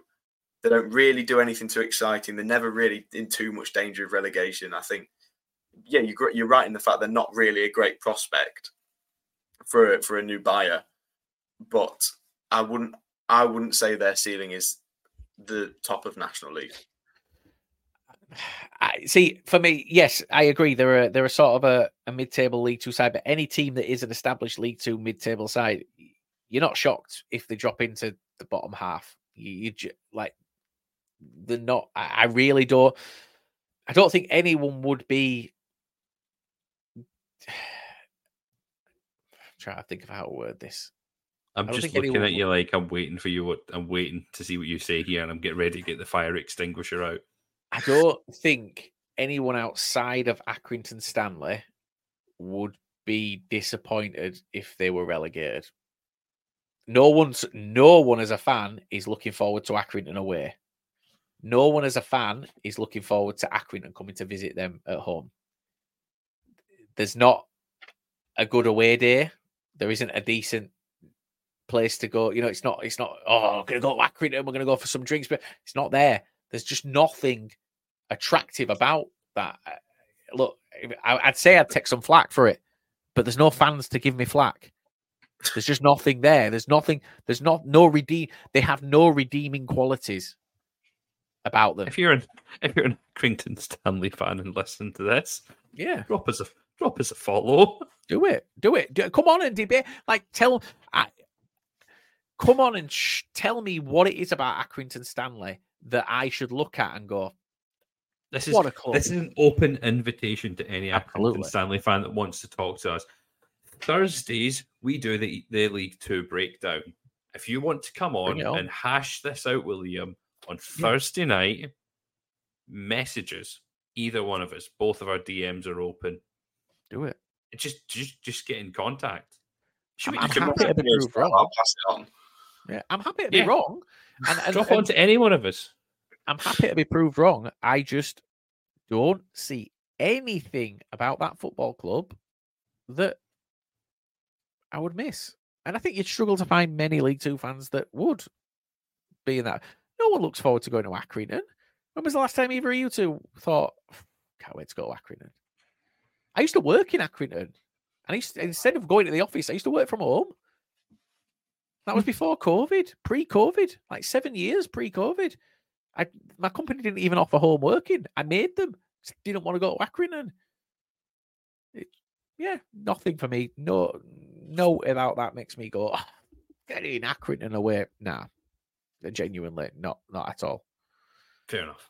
Anyway, I'm going to Anyway. tie this up for us all because we've been harping on for over an hour and a half now. So, to anyone that's still listening, we really do appreciate you very much for staying on for this long and listening to us. We hope your car journey, bus journey has been great, or just have a good night's sleep if we're putting you to sleep tonight on Monday night. Liam's floating about some sort of jar of weird coloured mayonnaise on his screen. If anyone's watching this, It's the Liam will fill base of my what it is. microphone. The base of my microphone, but it looks like it's wearing a sombrero. Anyway, hope you've enjoyed listening to this one, guys. Um, we appreciate every single one of you who's listened to us. Don't forget, if you're listening to us on Spotify, to do hit that five star rating. Same on Apple Podcasts as well. Give us a comment, comment whatever the heck you want. We really don't care what you comment. It's just a five star rating that we all want. If you're on um, our YouTube channel, if not, just nip over there. We've put a link up in one of our tweets today to our YouTube channel. Give us a subscribe, hit that little bell button to be notified whenever we go live on Thursdays with EFL breakdown for either League One or League Two. Give our brothers at the League One podcast and the Championship podcast a little listen. You sure you won't be disappointed? It'd be great to show them some support and also give them a five star rating as well. No, no, they're, Um, on, they're on the same podcast. Yeah, thing on the same us, podcast. It's all. It's not just an episode. It's five stars for the thing. Just rate them Yeah. five stars as well. We will see you on Wednesday night for the six. Well, I'll see you on Wednesday night for the six oh six. Liam might appear later on. I am going to have another host. We don't know who that's going to be, so make sure you tune in. Tune in on Thursday, everyone. We have been Look Sports Media. And thank you to Matt for joining us, Grant. I don't need to thank Matt. Matt's just one of us. He's coming back, I know, but what a, a good first show for Matt. Thank you very It was a much. great It- one. Thank It's you. been a, it's Thank been a good one, and yeah, do we, we do want you back, and uh, we hope to see you very very soon. Um, welcome to the party. Thank you. We Very happy to do it. We don't have an exit video, so I'm just going to play the music.